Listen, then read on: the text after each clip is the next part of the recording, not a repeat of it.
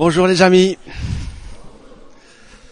C'est un plaisir que de se retrouver avec vous ce matin et de vous partager euh, ce que j'ai sur le cœur. Je ne sais pas si vous vous souvenez, euh, en début d'année, j'avais eu l'occasion de réfléchir avec vous sur les talents et du bon usage de nos talents. Et j'ai voulu poursuivre la réflexion sur ce sujet, très intrigué par un texte que je trouve dans Luc au chapitre 16. Voilà, nous ouvrons donc euh, l'évangile de Luc au chapitre 16.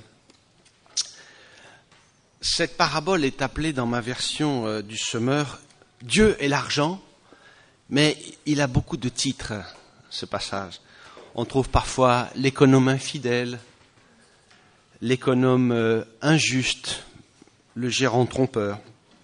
C'est une parabole qui fait suite à plusieurs paraboles qui sont centrées sur le même sujet. Ce sujet, c'est celui du royaume de Dieu. Faire comprendre à ses disciples ce qu'est le royaume de Dieu, c'est la, la, pédagogie de Jésus et son intention à travers tous ces textes qui précèdent Luc 16.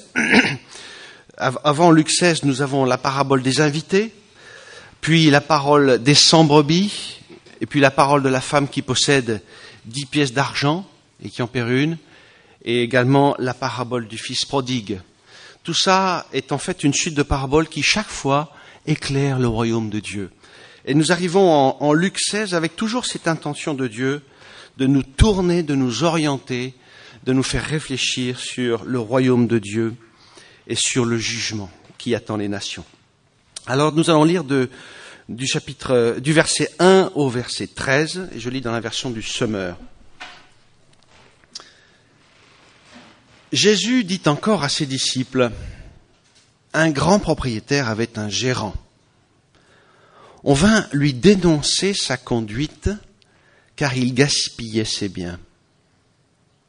Le maître le fit appeler et lui dit, Qu'est-ce que j'apprends à ton sujet? Remets-moi les comptes de ta gestion, car tu ne continueras pas à gérer mes affaires.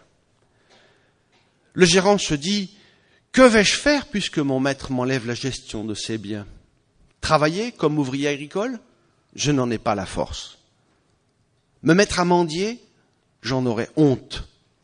Ah Je sais ce que je vais faire pour que des gens me reçoivent, me reçoivent chez eux lorsque j'aurai perdu ma place.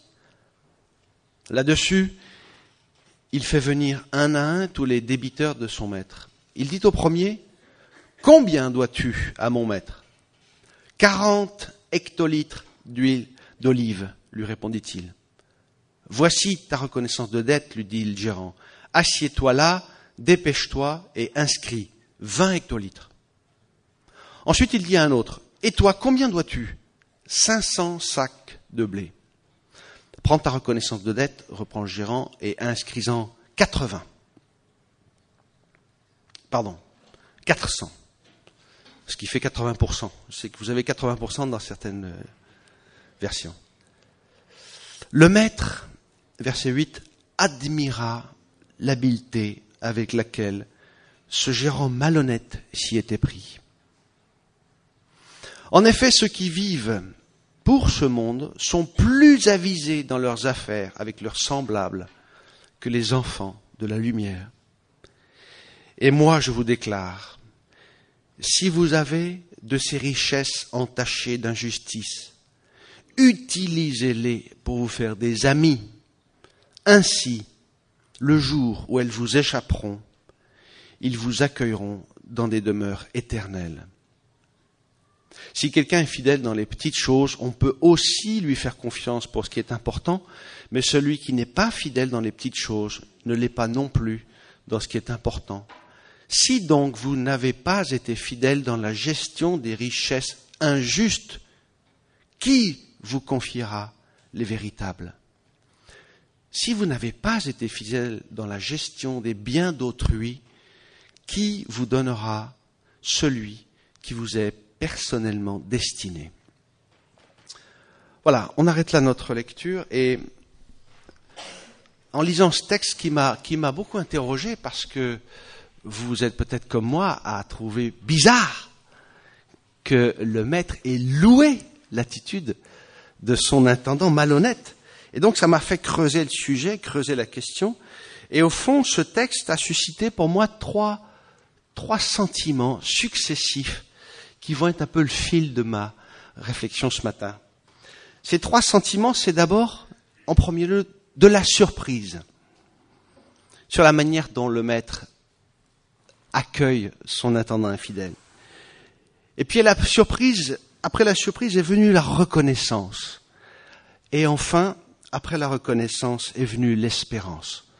Ces trois points vont être mon, mon, développement et je vous le partage dans cet ordre-là, parce que d'abord ce texte nous surprend par la manière dont le maître accueille son intendant infidèle. Vous avez noté avec moi le verset 8, le maître admira l'habileté avec laquelle ce gérant malhonnête s'y était pris.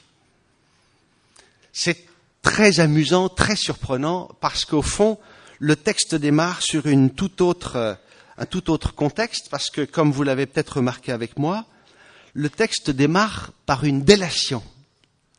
Le texte démarre par une, une, une condamnation, puisque des gens viennent dire au propriétaire, tu sais, ton intendant dilapide ta fortune, gaspille tes biens. Et loin d'appeler son intendant pour lui demander des explications, il convie son intendant pour le congédier, pour le licencier, pour le mettre dehors. Et au moment où il le met dehors, il lui dit simplement, avant de partir, remets-moi les comptes de ta gestion, parce que je veux savoir où tu en es de mes affaires. Et donc on est dans le cadre très particulier d'un entretien de licenciement où finalement le maître a déjà pris sa décision, il n'est pas à attendre les explications de cet homme pour se décider à savoir s'il le garde ou non. Sa décision est prise, il le licencie, il le congédie, et donc il demande simplement que soit transmis un état des comptes. Et c'est dans ce contexte, précisément, que l'intendant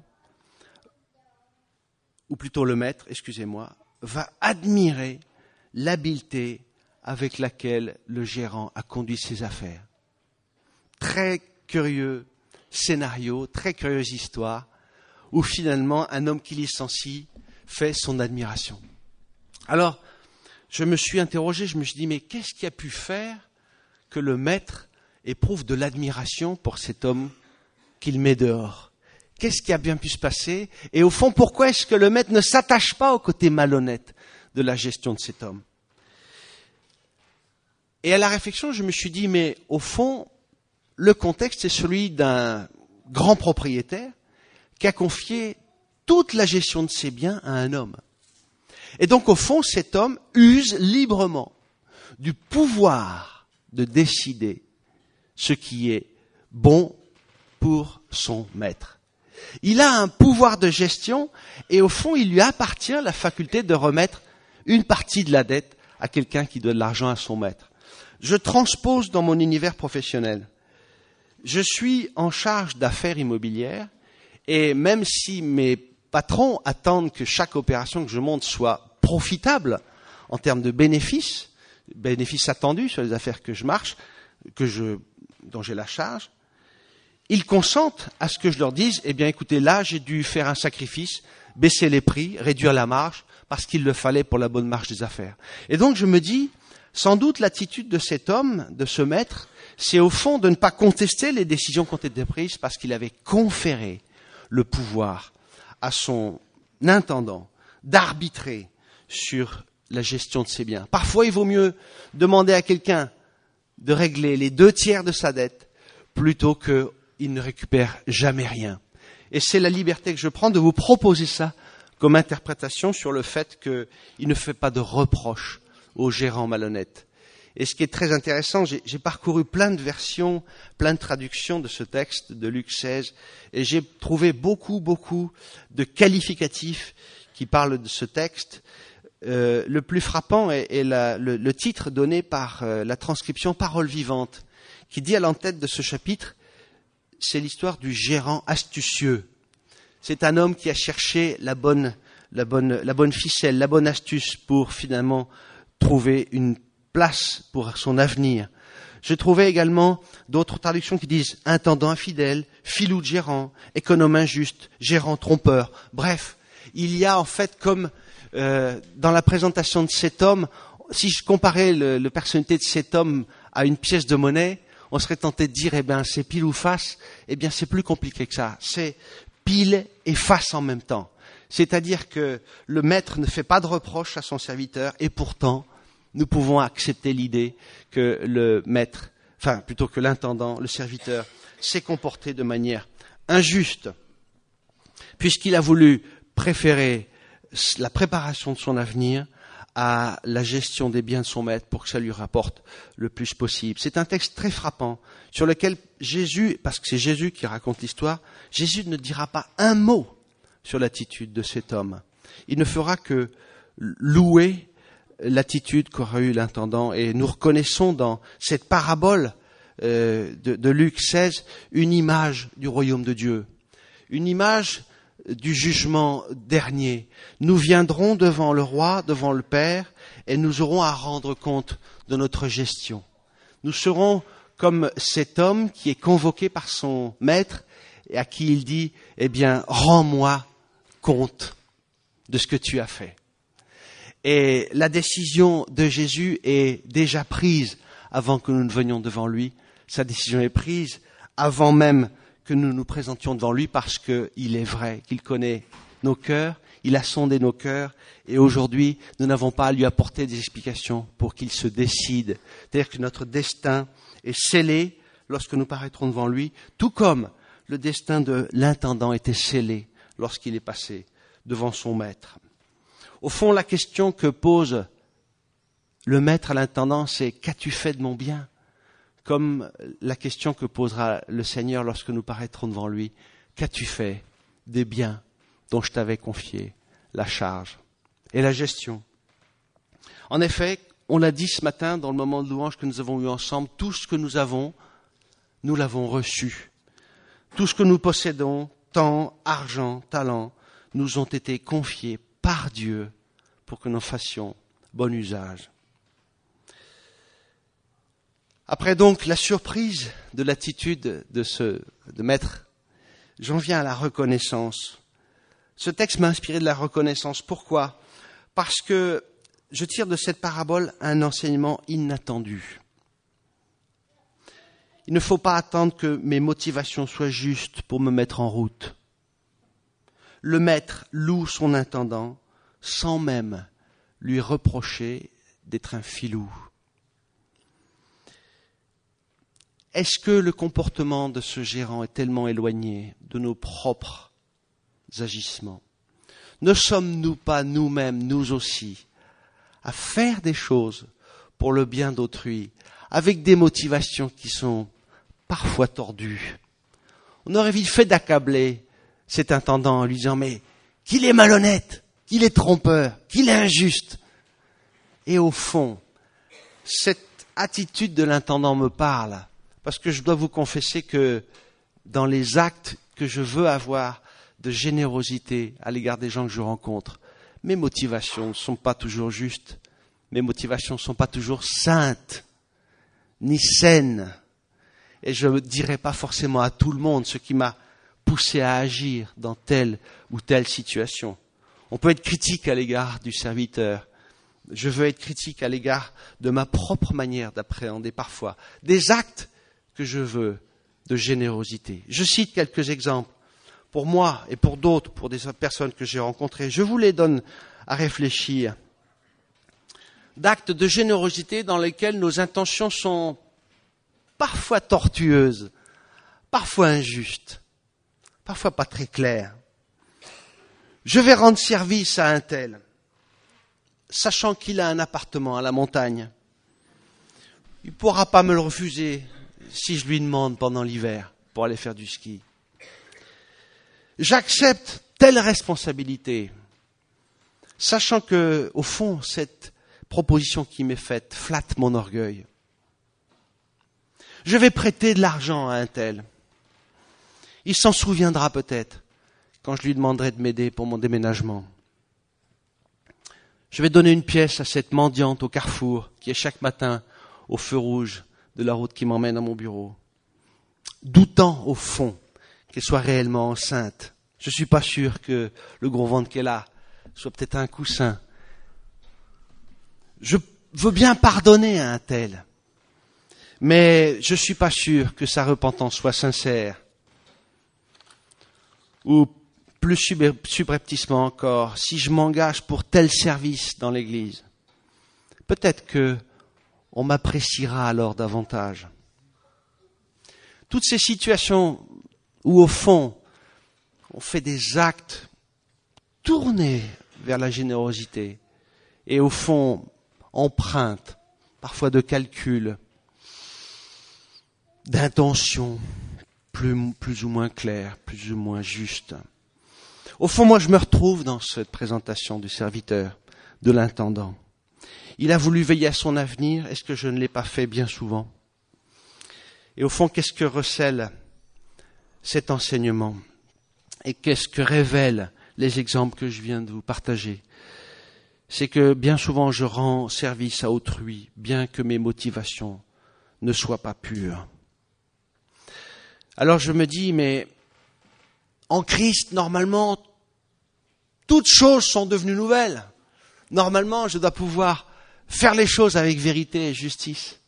Et pourquoi est-ce que je continue à avoir cet esprit aussi alambiqué, tarabiscoté et calculateur?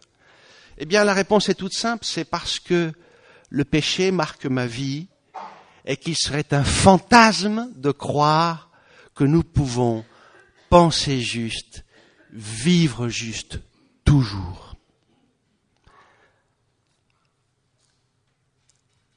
Ce texte, en fait, m'appelle à ne pas différer les appels qui me sont lancés, de ne pas reporter à demain ce que je pourrais faire aujourd'hui, sachant que si je le fais aujourd'hui, peut-être que je ne suis pas exemplaire, mais ce texte ne nous dit pas, ne nous dit-il pas, investissez maintenant.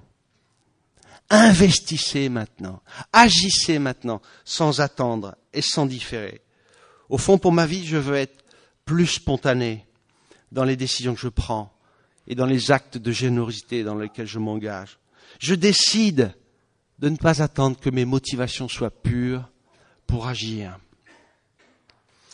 Et je sais alors que c'est dans l'action, dans l'engagement, que mon Dieu redressera ce qui aura été tordu. C'est au fond lui qui redressera mes pensées et qui me fera réaliser au bon moment que sûrement ses intentions pas claires, il était lucide sur elles. Et il m'amènera à la repentance pour que finalement je mette au clair tout cela devant Dieu et qu'il me restaure dans une vérité des relations avec autrui et dans la vérité de mes pensées. Je prends encore un ou deux exemples. Je connais une jeune fille qui, n'est pas dans l'église, donc comme ça, les choses sont, sont faciles. Je connais une jeune fille qui espère rencontrer un mari et elle s'engage dans une œuvre humanitaire cet été, autant pour servir que peut-être rencontrer l'âme sœur. Est-ce que c'est condamnable? Non. Parce que nous avons nous-mêmes ce genre de tension. Notre Seigneur sait de quelle argile nous sommes formés. Je vous rappelle ce texte du psaume 103. Comme un père a compassion de ses fils, l'Éternel a compassion de ceux qui le craignent, car il sait de quoi nous sommes formés. Il se souvient que nous sommes poussière. Il attend donc de chacun d'entre nous de nous mettre en marche avec nos manques, avec nos calculs secrets, avec l'impureté de nos pensées. Non pas qu'il les excuse, mais il va travailler avec. Certaines œuvres chrétiennes sont parfois né de l'orgueil d'un homme. Qu'importe si des âmes ont été sauvées grâce à elles. Et je prends comme illustration ce verset de Philippiens 1.15. C'est Paul qui parle, qui dit Certains, il est vrai, prêchent Christ par envie et rivalité, mais d'autres le font dans de bonnes dispositions bienveillantes. Ceux qui agissent par amour, sachant que je suis établi pour la défense de l'Évangile, pardon, ceux-ci agissent par amour, sachant que je suis établi pour la défense de l'Évangile, tandis que ceux-là annoncent le Christ dans un esprit de rivalité. Leurs intentions ne sont pas pures. Et ils pensent ajouter quelques tribulations à mes chaînes. Qu'importe. De toute manière, que ce soit sous un faux prétexte ou que ce soit en vérité, Christ est annoncé.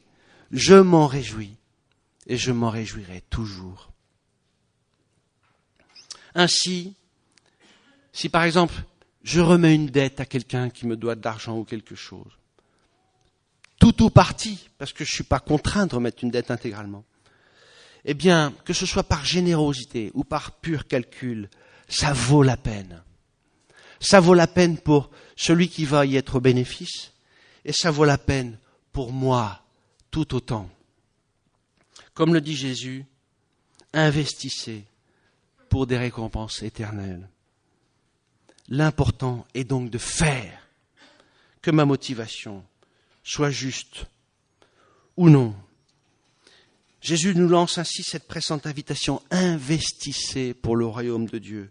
Ne thésaurisez pas. Le grain de blé dans un sac ne peut porter du fruit. Il doit être planté en terre pour être apporté pour un grain soixante, pour un grain cent. C'est exactement l'enseignement du verset euh, du verset Eh bien voilà, je l'ai perdu. Du verset 9. Si vous avez de ces richesses entachées d'injustice, utilisez-les pour vous faire des amis. Ça m'a interrogé ce, verset et j'ai voulu me préoccuper de ce qu'il voulait dire. Il y a une chose que je sais avec certitude, c'est que le, la pire offense qu'on puisse faire à Dieu, au-delà du fait d'être pécheur, c'est de rester stérile. Souvenez-vous l'enseignement des talents. Finalement, celui qui est jugé durement, c'est celui qui enterre son talent dans la terre. Et je pense aussi au figuier maudit, figuier que Jésus maudit parce qu'il ne porte pas de fruits. Au fond, la vraie question à laquelle nous sommes sans cesse ramenés, c'est quels sont les fruits que porte ma vie? Quel usage est-ce que je fais de ce que Dieu m'a donné? Et je me rappelle à cet égard l'enseignement de Paul qui fait écho à ce qu'on a entendu ce matin sur le fait que tout vient de Dieu. Cet enseignement d'un Corinthiens 4, 7 que je lis dans Parole vivante, qui nous dit, c'est Paul qui parle, je m'adresse là à chacun de vous en particulier. Toi, mon ami, dis-moi, qui t'a donné une supériorité sur les autres? Par quoi te distingues-tu? Tu te vantes de posséder certains privilèges, des connaissances particulières, mais de qui les tiens-tu? Qu'as-tu qui ne t'ait été donné? Mais si tu as tout reçu gratuitement, pourquoi t'en vanter comme si tu l'avais acquis par tes propres forces? Cette disposition du cœur qui nous fait reconnaître que nous avons tout reçu, tout reçu. La vie, bien sûr, le souffle, le souffle, nos biens matériels, mais au-delà de ça, plus intimement, notre intelligence, notre compétence professionnelle acquise par l'expérience, tout cela, ce sont des cadeaux que Dieu nous a donnés. Et au fond, nous sommes appelés à en faire un usage propre, à porter des fruits pour le royaume. Et c'est là où je me rends compte que ce texte recèle une profonde espérance pour notre avenir. C'est-à-dire que nous sommes aujourd'hui avec la pédagogie de Dieu à notre disposition pour que nous puissions grandir et avancer. L'usage de mes biens l'usage de, ce que j'ai reçu forge la personnalité de celui que je deviens. Alors, il n'est pas courant que je cite des textes non bibliques, et je vais me hasarder à vous citer une, faire une citation du Dalai Lama, l'actuel, Tsenting Yatso, 14e Dalai Lama, qui a dit, c'est pas une parole d'évangile, mais c'est pas dénué de bon sens, Semez un acte et vous récolterez une habitude. Semez une habitude et vous récolterez un caractère. Semez un caractère et vous récolterez une destinée. C'est au fond s'attacher à ces actes pour muter et changer avec l'aide de Dieu. Parce que Dieu est infiniment attentif à la personne que nous devenons Bien sûr, il veut que nous portions des fruits. Et en tout cas, un fruit, ce fruit bien connu qui est le fruit de l'esprit, qui est tout à la fois la joie, la paix, la bonté, la bienveillance, etc. Ce fruit de la croissance en Dieu qui nous fait ressembler à Jésus-Christ. Ce fruit, il veut évidemment nous le voir porter dans notre vie. Mais c'est pas tant pour le fruit que le Seigneur se réjouit. C'est pour la personne que nous devenons en le portant, ce fruit. C'est l'image de Jésus-Christ que nous développons qui intéresse le Seigneur. Et c'est pour ça qu'il est attaché à ce que nous grandissions en lui pour que, à travers nos actes, nous puissions devenir chaque jour un peu plus à l'image de son Fils. C'est une des dimensions de l'enseignement de Luc 16 de cette parole de Jésus. Il nous dit les enfants de ce siècle sont plus avisés que les enfants de lumière. Ça veut dire quoi? Eh bien que s'ils étaient avisés, les enfants de lumière, ils investiraient pour le royaume de Dieu. Ils se mobiliseraient pour le royaume de Dieu. Et au fond, le Seigneur nous amène à mobiliser nos richesses, nos richesses injustes, il est dit là, pour le royaume de Dieu. Vous connaissez cette exhortation de Matthieu 16, ne vous amassez pas des trésors sur la terre, où les vers et la rouille détruisent et où les voleurs percent et dérobent, mais amassez des trésors dans le ciel, où les vers, où ni les vers, ni la rouille ne détruisent et où les voleurs ne percent ni ne dérobent. Car là où est ton trésor, là aussi sera ton cœur. Investir nos biens pour le royaume. Si vous avez des richesses entachées d'injustice, utilisez-les pour vous faire des amis, nous dit le verset 9. Curieux verset qui nous dit qu'au fond, ce que nous avons est au premier rang de ces richesses entachées d'injustice. Il est question de l'argent. Cet argent qui, en soi, n'est pas une mauvaise chose. Mais comme disait le, prophète oracle au premier siècle avant Jésus-Christ, il disait l'argent est un bon serviteur et un mauvais maître. Et la question c'est de savoir si au fond l'argent est resté un serviteur de ma vie, dans ma vie, ou s'il est devenu un maître. Qu'est-ce que je fais avec mon argent? Est-ce que je le mobilise pour le royaume? Est-ce que j'investis pour le royaume de Dieu? Je vous pose la question très simplement parce qu'on nous a présenté les slides de la situation financière de l'Église. Moi, ça m'appelle, ça me concerne. Je me dis, mais au fond, est-ce que je peux laisser le déficit de l'Église prospérer en me disant, bon, d'autres que moi s'en occuperont? Est-ce que j'ai pas une responsabilité personnelle sur ce sujet?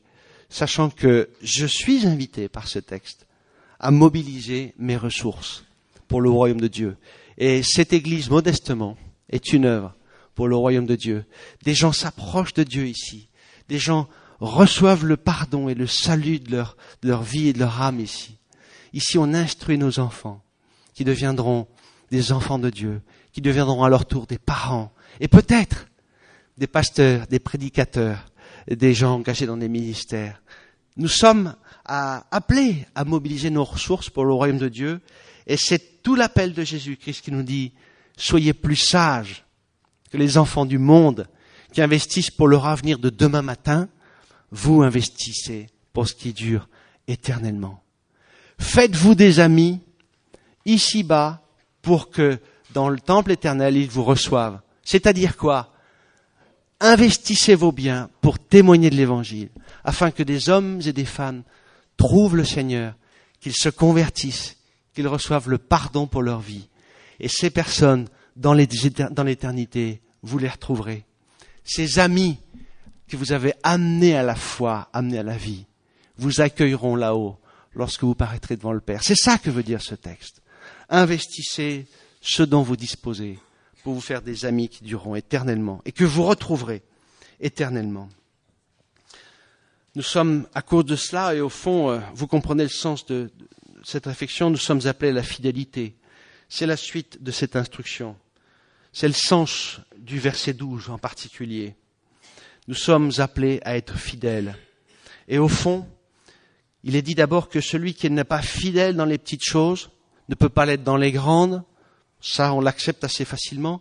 Encore que souvent, le monde pense un peu à l'envers. Le monde considère qu'il faut être fidèle dans les gros trucs. Ne pas faire de meurtre, ne pas voler dans les magasins, ne pas être adultère. Et puis le monde se montre beaucoup plus cool sur finalement la fraude fiscale, sur les excès de vitesse, sur les demi-mensonges. On est parfois un peu à considérer, je pense aux excès de, aux excès de vitesse. On se dit tous un peu, bah, pas vu, pas pris. Je devais être à 50, j'étais à 70, j'ai pas été flashé. Au fond, il y a fort à parier que demain, au même endroit, je repasse à la même vitesse. Alors que il faudrait, et en tout cas c'est l'appel de Dieu, c'est que nous soyons fidèles dans les petites choses. Et si je suis fidèle dans les petites choses, alors on pourra m'en confier des importantes, et non pas l'inverse. Et après avoir rappelé cette nécessité d'être fidèle dans les petites choses, Jésus enchaîne en disant, si vous n'avez pas été fidèle dans la gestion des richesses injustes, qui vous confiera les biens véritables? Si j'ai pas été fidèle dans la gestion de mon propre argent, comment est-ce que le Seigneur me confiera des responsabilités dans son Église? Et pire encore, verset 12, si vous n'avez pas été fidèle dans la gestion du bien d'autrui, qui vous donnera celui qui vous est personnellement destiné? C'est un verset compliqué ça. Si vous n'avez pas été fidèle dans la gestion d'un bien d'autrui, qui vous donnera celui qui vous est personnellement destiné La fidélité dans la gestion des biens d'autrui, c'est assez simple. Tout ce que nous avons reçu appartient à Dieu et nous en sommes gestionnaires. Et donc je suis donc appelé à bien gérer ce que j'ai reçu de lui.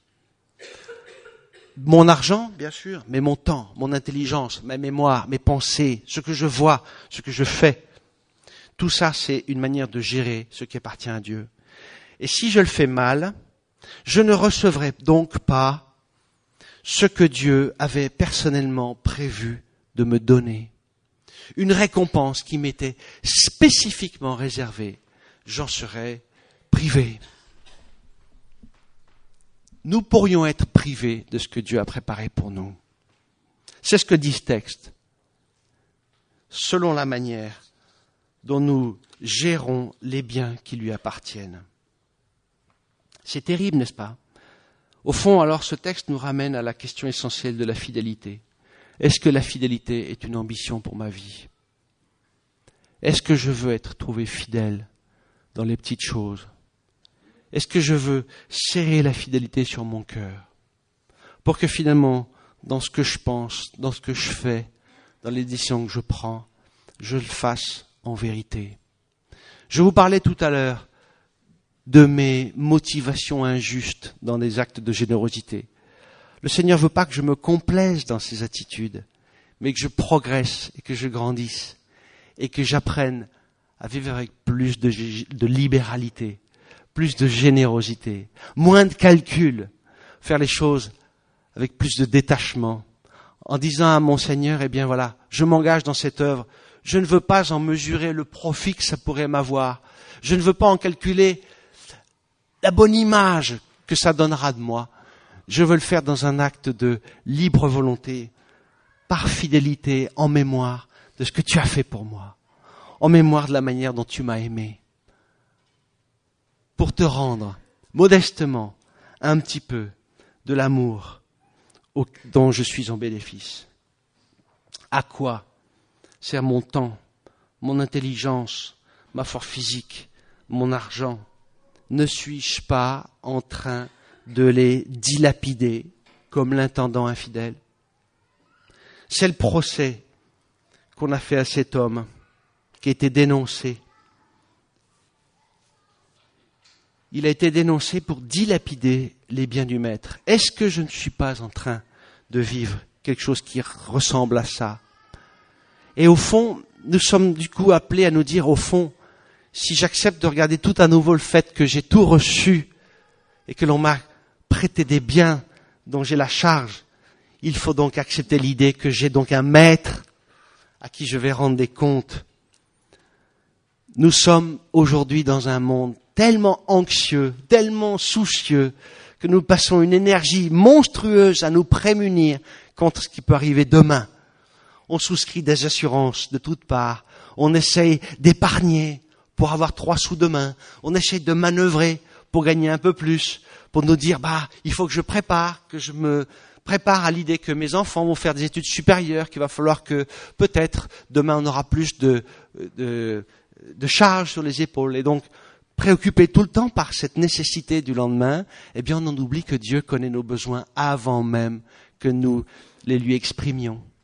Et si nous rentrons volontairement dans cette démarche, on sera peut-être rendu davantage capable d'être attentif à la manière dont on dispose des biens qui sont à notre disposition. Souvenons-nous que Dieu connaît nos besoins. Alors, dans l'intimité de notre relation avec lui, demandons à Dieu, notre Père, de nous libérer de l'angoisse du lendemain, afin de nous rendre disponibles pour ceux qui sont autour de nous. Quelqu'un, tout proche de moi, attend de ma part un acte de générosité, un peu de mon temps, un conseil pour un ami, une heure pour prier ensemble, de l'aide pour rédiger une lettre de demande d'emploi, une promenade avec elle pour l'écouter, un délai à un ami qui doit me rembourser une dette, un pardon que je m'obstine à refuser, un coup de téléphone à un frère malade. Les occasions ne manquent pas. Souvenons-nous ensemble de cet appel de Jésus en Matthieu 7. Tout ce que vous voulez que les hommes fassent pour vous, faites-le de même pour eux, car c'est la loi et les prophètes. Amen.